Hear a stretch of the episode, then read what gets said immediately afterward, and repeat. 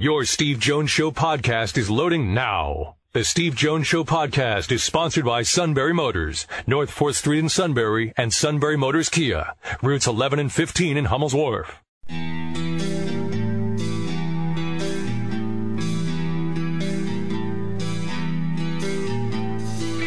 Sports talk where your voice counts. This is the Steve Jones Show on News Radio 1070 WKOK. Now, from the Sunbury Motors Studio, here's Steve Jones.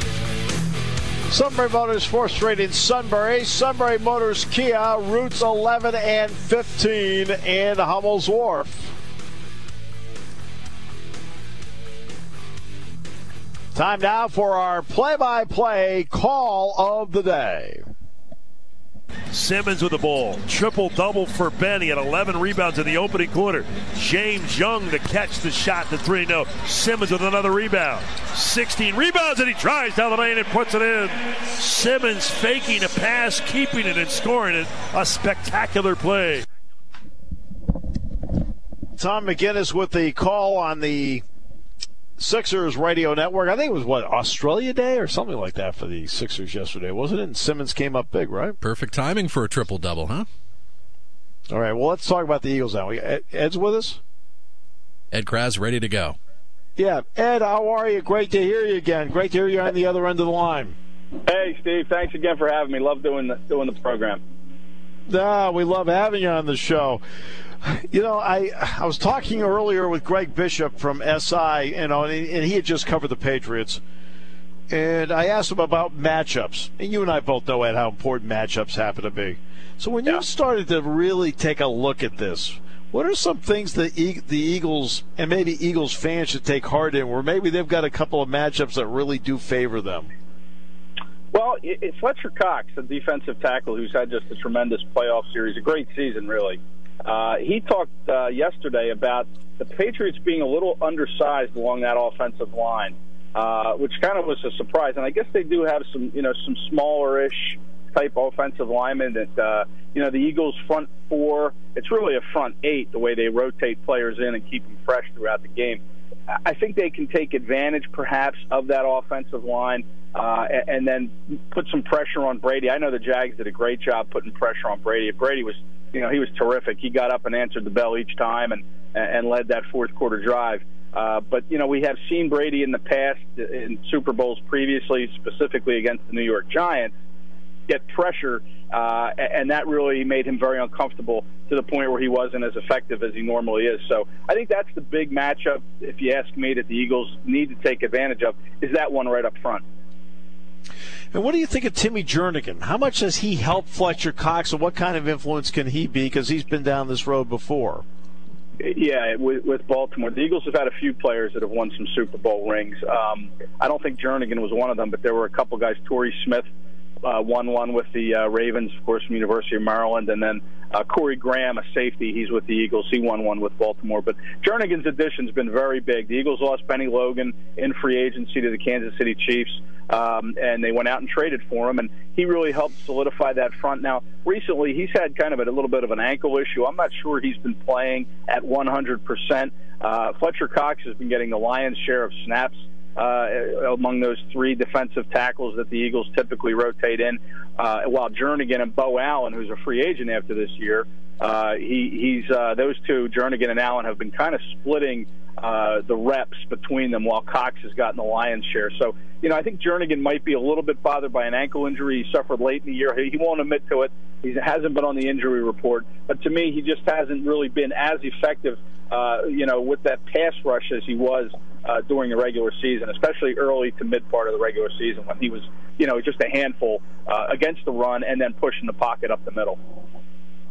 What has Malcolm Jenkins' versatility meant for that defense at safety? Uh, just, just amazing, uh, really, because what Jim Schwartz likes to do with Malcolm is uh, bring him down closer to the line of scrimmage when they go into their nickel and dime defense um, you know, the Eagles lost Jordan Hicks, their middle linebacker. Uh, a lot of times the Eagles just play with two linebackers on the field. Uh, we saw Najee Goode from uh, West Virginia. He was out there for more than that, just a handful of plays, and he got beat on a touchdown to start that game against the Vikings, and then he only played maybe three or four snaps after that because the Eagles were all able to go into their uh, nickel defense, and in that defense, Malcolm comes close to the line because he's a very physical uh, presence up front. He's almost like a, a kind of an undersized linebacker, but he's got great strength, great instinct. Uh, and why the Eagles are able to do that is because of Corey Graham, who I mentioned earlier, getting Graham in at that third safety spot uh, when they move Jenkins inside. They don't miss a beat with Corey Graham, veteran player that they acquired in the offseason, who they brought in, and and they have full confidence in him. So that allows them to put Jenkins a little bit closer to the line in the nickel defense, which the Eagles play an awful lot of. Ed, you and I both know that the stories that have gone around about the Eagles defense this year is that the other nine guys made up for the corner play during the course of the year. All right, you've watched them. How good actually was the corner play during the year, and what did you think of the corner play in the last month of the year? I, I you know, I think the corner play has been very, very good. Uh, you know, they they traded for Ronald Darby uh, back in the summer uh, and he broke his ankle uh, in the opener, and they lost him for half the season. Meanwhile, that gave guys like Rasul Douglas, a rookie draft pick, time to develop. They got Jalen Mills, who has really taken a step up uh, with his coverage skills. Um, when you look at this defense, they've only given up one uh, second half touchdown in their last four games. They, they've shut teams out in the playoffs in the second half, and you really have to give credit to the secondary because they've gone against some very, very good wide receivers. Julio Jones from Atlanta, of course, Mohamed Sanu, and then the and then the Vikings, Stefon Diggs and uh, uh, uh, Thielen. Uh, and they've shut them down, especially in the second half. I mean, this is a defense that uh, has held opponents to 10 points or less in the last four games. So, uh, you know, you could go up and down that defense and single out somebody, but certainly the secondary gets a big uh, round of applause for doing that. If you were to tell me in July that the Eagles will lose Jason Peters, I'm like, nah, they're not going to go to the Super Bowl. If you were to tell me in July they're going to lose Carson Wentz, they absolutely are not going to go to the Super Bowl. Well, they lost both those guys. Why yeah. is the offense functioning at the level they're functioning at when two legitimate major stars are out? I, I think it comes down to the head coach, Steve. I really think Doug Pederson – uh, has just done a tremendous job in in coaching up this team and his staff. You know, you, you have to have depth in the NFL. Let's face it, you only have a 53 man roster, and you have to have good, solid depth. But I think Doug Pederson deserves just a, a load of credit. And Frank Reich, the offensive coordinator, especially you mentioned Wentz. You, let, let's face it, nobody thought they would go to the Super Bowl when Carson Wentz tore his ACL back on December 10th against the Rams but what he has been able to do with Nick Foles and and going back, he studied every stitch of game tape that Foles ever had in the NFL, and he saw these RPOs that he had some success with these read pass option plays that Foles had yep. success with when Chip Kelly was the head coach, and he started to implement some of that. So, I mean, I really think you have to credit Pederson, and then having confidence in Halapoulivaati Vaitai after Peters went down to put the second year Vaitai out at left tackle and say, no, we're not going to move Lane Johnson, our Pro Bowl uh, right tackle, to left tackle because we have some tough matchups on that side of the line, too. So we're going to have all the faith and confidence in the world that Vaitai can hold up. And you know what? For the most part, he has. He gets some help on plays, but I think just having that confidence and you know uh, emphasizing that confidence publicly and even privately has helped Vaitai kind of uh, adapt to becoming a, a very high quality left tackle. So uh, you're right. Without those two guys, you would think no shot at the Super Bowl, forget about it. But hmm. Doug Pederson has done a great job in having these guys ready and showing confidence in them. I know you touched on some of this in that answer, but what is the difference between Nick Foles that played against the Raiders and the first half against the Cowboys versus the one we saw last Sunday? Comfort level, confidence. You know, let's face it, it's always that next man up mentality in the NFL. When one guy gets hurt, the next guy has to be ready. But when you lose a, a player like Carson Wentz, who was having an MVP caliber season, eh, this team was stunned. It, you know, Nick Foles especially. Nick Foles and Carson Wentz are very tight. Um, and then to have to step into that kind of a breach while the team is still kind of reeling from that body blow that they'll never admit publicly it affected them, but it stung. But you know, it did sting this team, and it took them a little while to overcome that. So I think that's one thing. I think just kind of the conf, you know, the weeks have gone by. Foles has had to practice. uh, with the first team. Remember, he didn't have any training camp. He had an elbow issue, hardly practiced at all in training camp all the way back in the summer, and he got very few reps during the season while Wentz was the starter. Uh, so I think getting more time, more practice time, and then I think that bye week, Steve, because they were the number one seed, they had the bye in the first round of the playoffs. That two weeks between the regular season finale against the Cowboys and that first game against Atlanta, that two weeks was huge for Foles and for this team to kind of catch their breath and say, okay, here we are, second season, these are our guys, and this is how we're going to implement them. You've not had a full season to see LeGarrette Blunt, and you've had a half season now to really see full time Jay Ajayi. What's your thoughts on both those guys? I, I think LeGarrette Blunt has just been huge, and I, you know, I don't know how many Phillies fans are out there, but I, I've kind of compared him to when the Phillies got Jayson Werth in that lineup, uh, how that presence that he had, and that you know, even off the field presence and that leadership ability that Werth had, I think really made the difference for that 2008 Phillies team that won the World Series. And I think LeGarrette Blunt reminds me a lot of Jayson Werth with those attributes. Uh, he's provided that leadership. And, you know, when they got Jay Ajayi, he could have turned around and pouted and said, you know, I, I'm not going to be happy with six to 10 carries. Uh, you know, I want, you know, 12 to 18 carries. But he didn't. You know, he, he kept the smile, he kept that leadership, and he showed that, you know, this is a true team. And, you know, we can't win as individuals. We can only win as a team.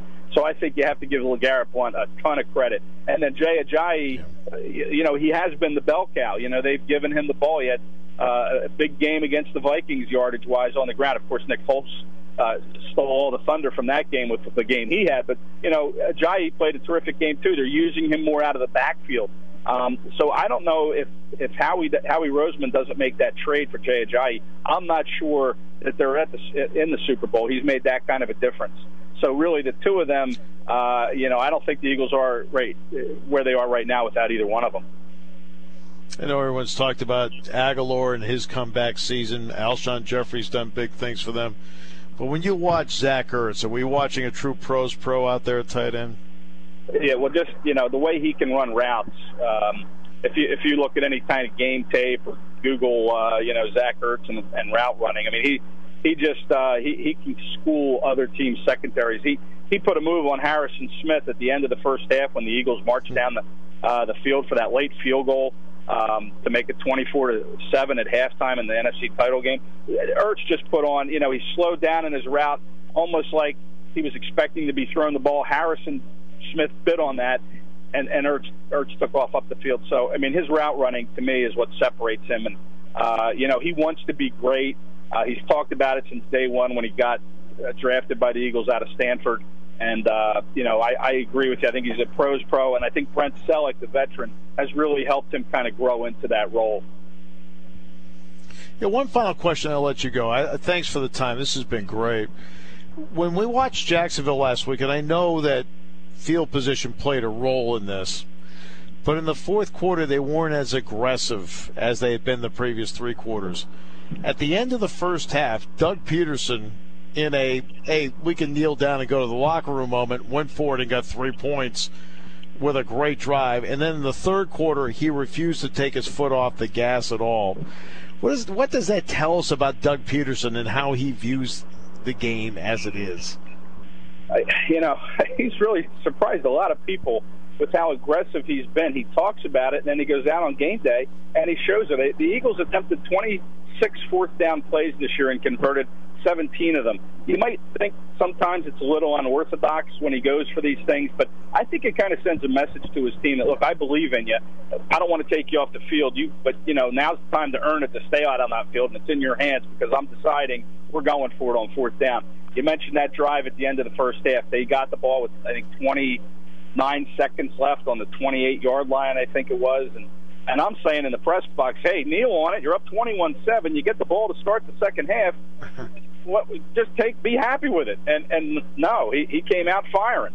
So um, you know, to me, that aggression is kind of the hallmark of Doug Pederson in these first two years, and he's going to have to maintain that for four quarters against the New England Patriots. You're not going to, you're not going to, uh, you know, drive that stake through the heart of the champion Patriots and their awesome quarterback Tom Brady uh, by playing, you know, 45 minutes. You're going to have to play a full 60 minutes to beat them, and to do that, you have to stay aggressive and, and keep your foot on the gas pedal. And I, and I think that's what gives the Eagles a real good chance in this game because you know Pederson has shown that all year long. For the even last year in his rookie year as a head coach, he showed that, and that's what you have to do to beat this team. So I think in a big moment or a big quarter, like maybe Jacksonville kind of did get a little uh, tentative in the things they were doing you won't see that. I don't believe from Doug, and I think that's how you have to beat the Patriots: is 60 full minutes of aggression, pedal to the metal at all times, and don't back down at all. Absolutely agree with all of that. Hey, it's really great having you back. I appreciate it very much. The insight's tremendous. So's the conversation. Steve, it's uh, my pleasure. Really, thank you for having me. Well, that was a lot of fun. I enjoyed that a lot. Boy, we, he covered a lot of ground, made a lot of great, great points. Great, great points along the way. All right, we'll take a break. Nathan Davis will be with us in the last half hour. We'll come back with more in a moment as we continue from Columbus on News Radio 1070 WKOK, brought to you by Sunbury Motors.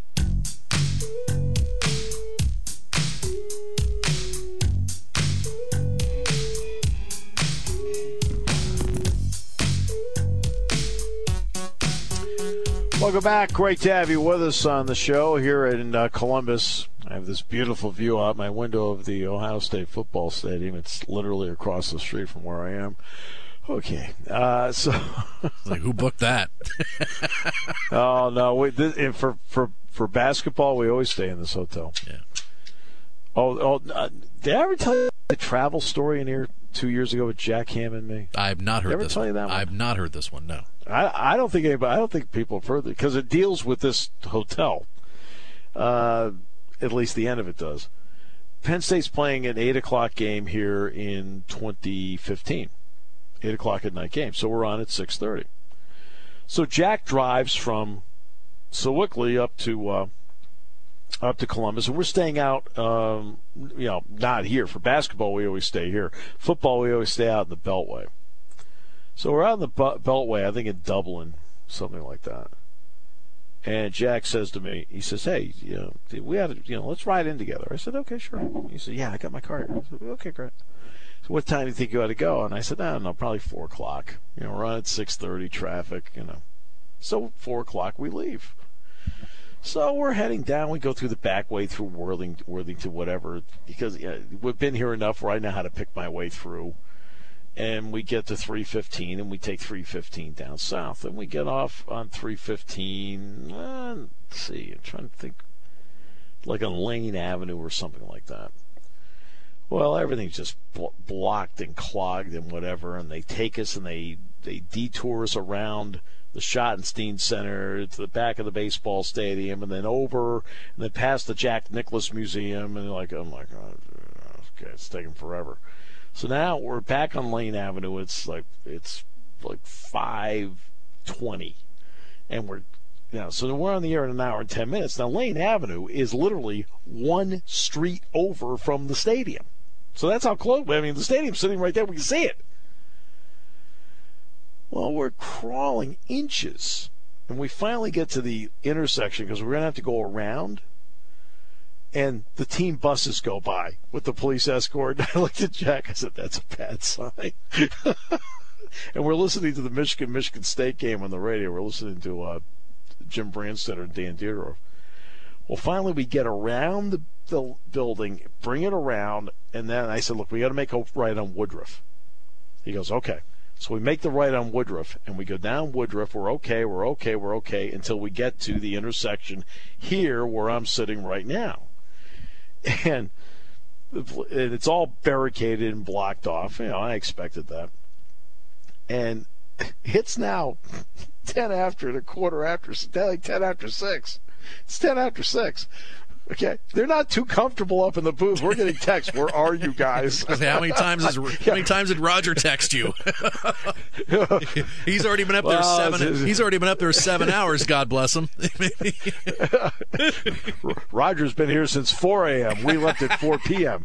Uh, so, so, so, so the guy he says you can't go down there because our parking lot is actually right next to the stadium. That's our lot. Said you're gonna have to go around, and I I looked at the guy and I said, the police officer, and I said, officer, we're the Penn State radio broadcast team. He goes, you're the radio network guys. Uh, Jack Ham, Steve Jones? I said, yeah.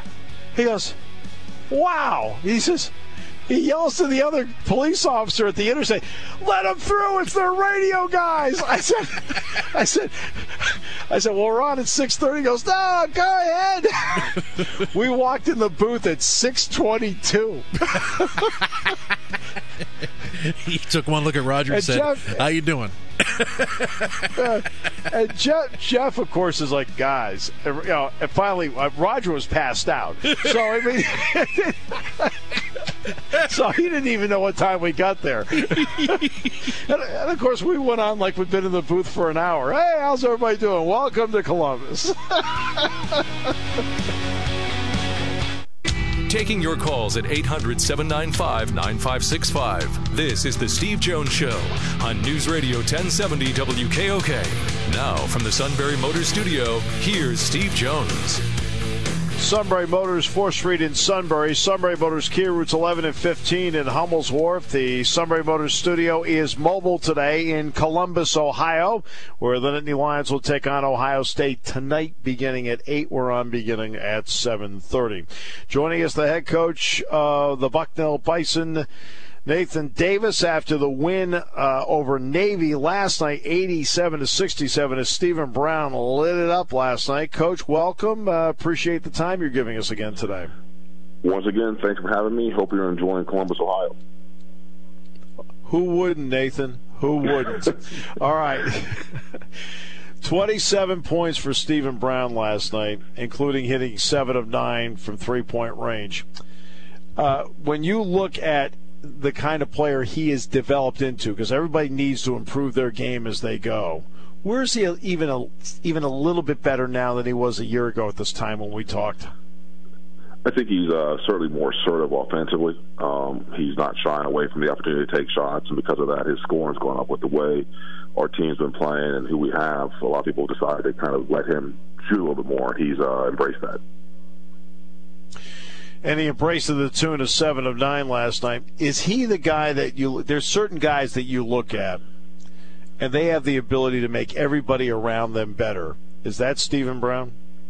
Oh, there's no doubt about it. He's a dynamic player. He's not he, he everyone understands he's a good player, but he's better than that. He's a he's a really really outstanding college basketball player. He uh, he can do a little bit of everything offensively. He can control the game in transition, push to the floor. He can make shots. He can create his own shot. He can get other guys involved. So he's a guy that's you like having a team just because he's willing to do whatever you need to do to win on every single night. First thing I looked at when I, I saw the score from last night from your team is the first thing I noticed was not the 87, it was the 67 I noticed. What did you see on the defensive end that got you through a couple of droughts last night? Well, I thought that uh, something we've been doing really since we lost to Boston University a few weeks ago is just more consistent uh, defensively, doing a better job of understanding personnel who are guarding, what we want to make them do. Um, everyone's going to score. You never, there's never a shutout in basketball, but you got to make. He's trying to get them to take certain shots that, that you're okay with. And we've done a much better job of that, a much better job of communicating and playing together, so that we aren't giving up as many easy baskets. And because of that, you're able to sustain uh, sustain yourself through some droughts. You played with a lot of focus and purpose last night. Yeah, I thought so. I thought we did. Uh, we did a really good job moving the ball offensively. Part of why we shot it so well is we got great shots. Um, we were unselfish. No one forced anything, and because of that, we were getting good shots every time down. If we do that, we're going to make shots. And then at the other end, playing playing for each other, calling stuff out, being there to help each other. We did a we did a good job with that. Was it perfect? No. Um, we got work to do to get better, but it was it was certainly good enough last night. Uh, let's talk about Zach Thomas for a moment because Nana Foulland had foul trouble in last night's game when you look at Zach Thomas, who's already been a five-time Patriot League Player of the Week guy this year, where's his development in his all-around game? Where is that right now? It's very good. I think that, and, and you can just look at last night's excuse me last night's line for him. Um, I think he had 14 points, 10 rebounds, seven assists, and and that's as good a game as he's played in his career. I think uh, you can look at everyone will talk about he had 38 a few games ago and this and that. Um, these are great games, but I thought as far as understanding what's going on, um, how they're playing you, and just making the right plays, his impact was tremendous uh, beyond the points. He was getting other guys involved. He was scoring when he opportunities, and he was he was doing a great job rebounding for us too. So his all around game was just at a high level. Just one of those nights for Nana in terms of foul trouble, or does he have to make an adjustment or two in his game on nights like that? I think he got. Um, there was one foul we talked about when he got a second foul in the first half. Was he really didn't need to go after the ball? I mean, it was it was kind of a 50-50 thing. But at the point at that point where you have a foul, it's more important that you're out there than actually you come up with that ball. Uh, I'm not sure that was necessary, but at the same time, it's going to happen from time to time. I don't feel that anyone's ever gone through an entire year with getting it, without getting in foul trouble. Um, he's done a good job with that. We'd like to have had him on the floor more in the first half, um, but it kind of is the way it goes sometimes. It's great to see Nate Sestina and Paul Newman, some other guys, step up and play well when we needed them. Toomer came off the bench last night. He had 10 points for you. Uh, what kind of juice does he give you, and where are his primary contributions that you like that's making your team better? Well, I think the the first thing is kind of just kind of is one of those things that doesn't necessarily show up in the stats. Is that um, when you've had the success that we've had with him on the floor in the past, is there's just a certain comfort level and trust that comes when he's on the floor from everybody. Um, he makes good decisions. He, he knows where to be. He uh, does a good job defensively, but there's just a trust where no one hesitates. They see him open, he just gets the ball immediately. But the other thing he's done, uh, besides being our best perimeter defender, Bruce Moore's done really well out that year. Has come on, but but Avi's been our best perimeter defender over the last couple of years. Just having him back is another body to throw with good perimeter players. And then you add to it that he's making shots. Um, he did last year about 36% from three last year. He's over 40 now for the year this year. So it's another guy on the perimeter you got to respect, and helps helps open up. It'll help open up stuff for other guys in the lane. Your defensive effective field goal percentage is 43.8%. Now, I know you'd like to get that down to 40 if, if you could. But what are you seeing in conference play when the, the, the guarding is a bit tighter that's allowing your team to play tight defense but also not foul as often? Well, I think the thing that we've done a good job is we have good size, and our guys have started to understand body positioning a little bit better. Um, we've certainly done a better job, I think, of, of teaching it. I guess they've done a, a great job of understanding it and cutting off angles where we want to force guys, being places early so we're not recovering late, and then when we are being when when you're when Bruce Moore starting at the three and he's six eight and Zach six seven and Nana six six ten and go right down the line. We've got good size, so they can, as long as they go vertical, we can bother our shots in lane. All right, then uh, another part, and especially the two point percentage has been outstanding for you defensively along the way. Uh, are you are you getting out of the free throw line what you hoped? Because usually things are going pretty well. You're going to get more free throw attempts than the other team has makes. Is that about the pattern you're seeing right now because your team is playing so well?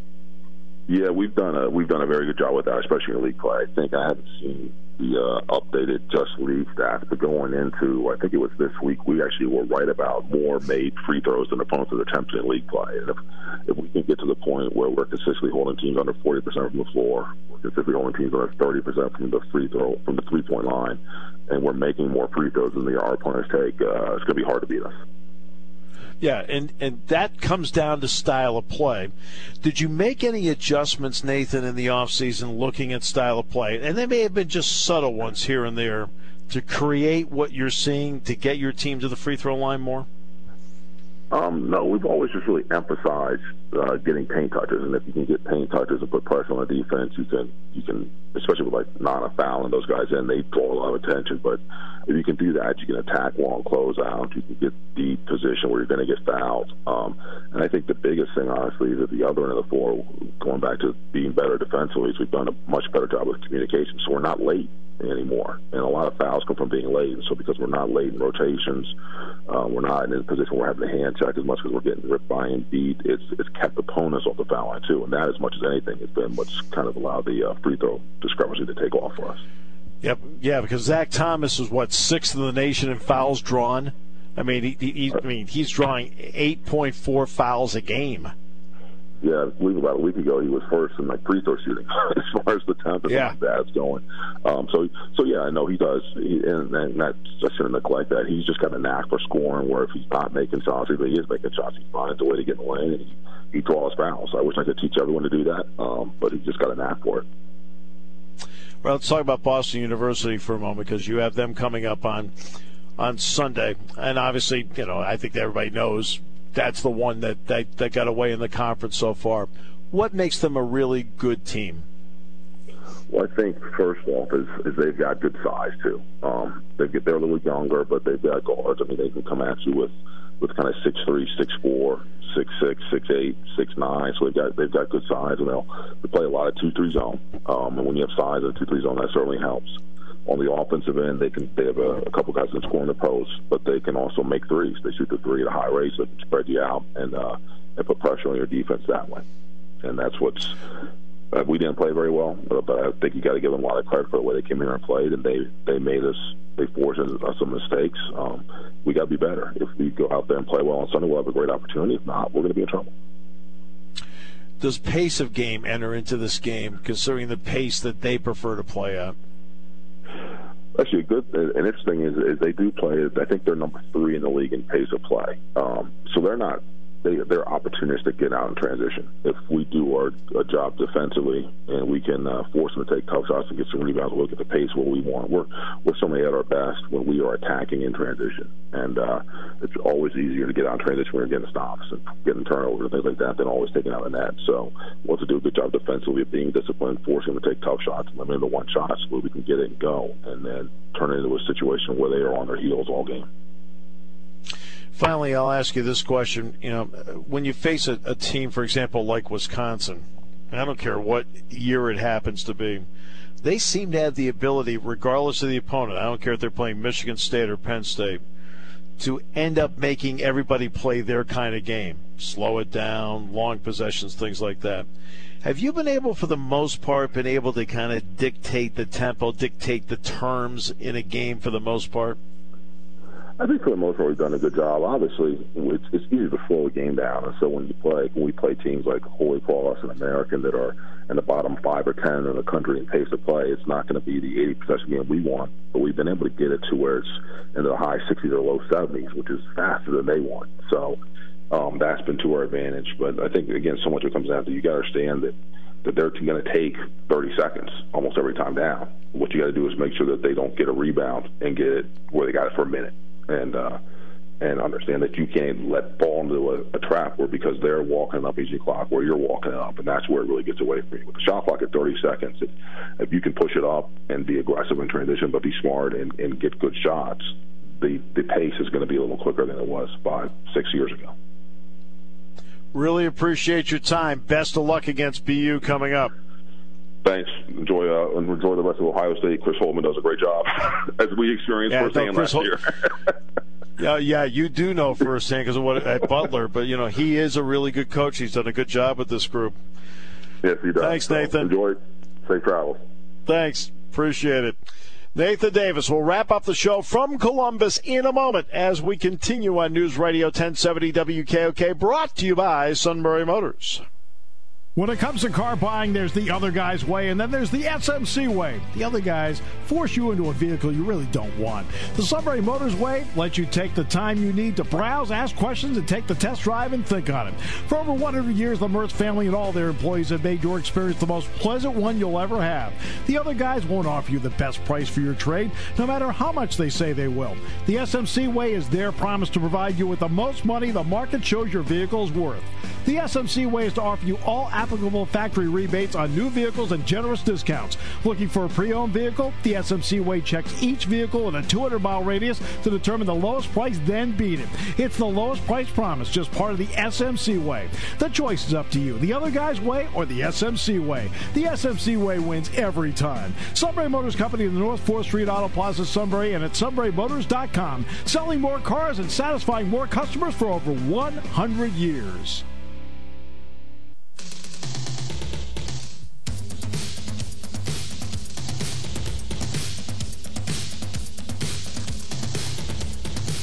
Yep. Guess who's ranked 16th in the nation in offensive efficiency? Guess which player? Okay, there are about 4,000 players in Division One college basketball. Uh, what is it? 351 teams. Let's say. Let's just do this conservatively. Let's go. Um, let's go 351 times Let's just do 13 scholarship players. 4,560. So there's 4,500 college basketball players out there in the country. Guess who's ranked 16th of the nation in offensive efficiency? Well, since we just Oh. had Bucknell head No, coach. it's not a Bucknell player. Okay. No, it is not a Buck. Okay. No, no, no, no, no, no, no. Okay. No. Hmm. This player is ranked 16th out of 4,500 players in offensive efficiency. Big Ten conference player, Absolutely. Penn State player. Absolutely. Okay. Mike Watkins. He's 193, Okay. which is second on the team. Josh Reaves. Wow. That's what you're missing. Who's 15th in the nation in steal percentage? Josh Reaves. I mean, that's been the killer for them along the way of a guy like this who is. I mean, his numbers are fabulous. Uh, and, and what he means, he's, I mean, 4,500 players in Division One basketball. He's 16th in offensive efficiency. Mike Watkins is next at 193. Watkins is also 10th in the Big Ten in that department. And Watkins is also sixth in the nation in uh, defensive rebound percentage. 14th in the nation in two point percentage. So, you know, I mean, you want to talk about what you've been missing? That's a big component to miss. When you've got a guy that is 16th in the nation in offensive efficiency, 16. So, and we'll see about tonight. Uh, but you're looking at and now. Let's take a look at, at Ohio State. Ohio State's got a lot going for it. Keita Bates Diop has had a phenomenal year. Phenomenal year. Um, he is the fifth rated overall player uh, in the country for KenPom in terms of his national rank on just pure players. Um, interesting though, like let's take his uh, um, his offensive rating. He's still 322nd in the country in offensive ranking, ranking, which is interesting. Uh, he's had a great year. He's 14th in the Big Ten in offensive ranking. Uh, but you know, you're talking about a you know, one problem he does have is he does turn the ball over a little bit too much. But you know he's he's 19th in the conference in three point percentage. He's 19th in the conference in two point percentage. All right, he's uh, 10th in free throw percentage. Only missed six in the conference so far. He's third in defensive rebounding percentage. Second in the conference in in, in percent of shots taken. Nationally, he's 48th in defensive rebound. He's just had a really good year. He's ranked in the top 350 in 1, 2, 3, 4, 5, 6, 7, 8, 9, 10, 11, 12 categories. And Bates Diop's really, really good, really good player. He's meant so much to them. So much. And uh, Redshirt Jr., and he's, you know, now there's word that, you know, we I just talked about Josh. We don't know about Josh's status for tonight yet. Uh, but Bates Diop evidently has been sick this week, so I don't know. Um, we'll find out. It's the second game of a four-game homestand for Ohio State. That's interesting. I was doing I was doing a little work, uh, just a little additional work on um, on what we talked about yesterday, Sean. That we're dealing with, uh, you know. Could leagues take a 1% cut of, of sports betting in this country if the Supreme Court rules in favor of New Jersey in the spring? Uh, so we're waiting to see about that. Pennsylvania has 12 gambling casinos in the state. Now, I, I had to look it up because I wasn't sure. I thought the number was seven. I guess it's 12. And they also, because of the bill that Governor Wolf signed in late October, they can now set up satellite sites, like even at truck stops. Online gambling's allowed as well. What kind of economic boon might it be for the states to have sportsbook available. That's something you have to wonder here because that's why New Jersey's doing it. I'm That's kind of New uh, Jersey. I, I'm kind of the point where it's only a matter of time, whether it's five years, ten years. I mean, there's various places, uh, you know, like Elks Lodges, Sons of Italy's, and even some places where you can purchase tobacco products where you see uh, video slots. Yeah, no, Yeah. and I think you're right about that. Pennsylvania is actually second to Nevada in state revenue from uh, from gaming, uh, which is which is interesting as well.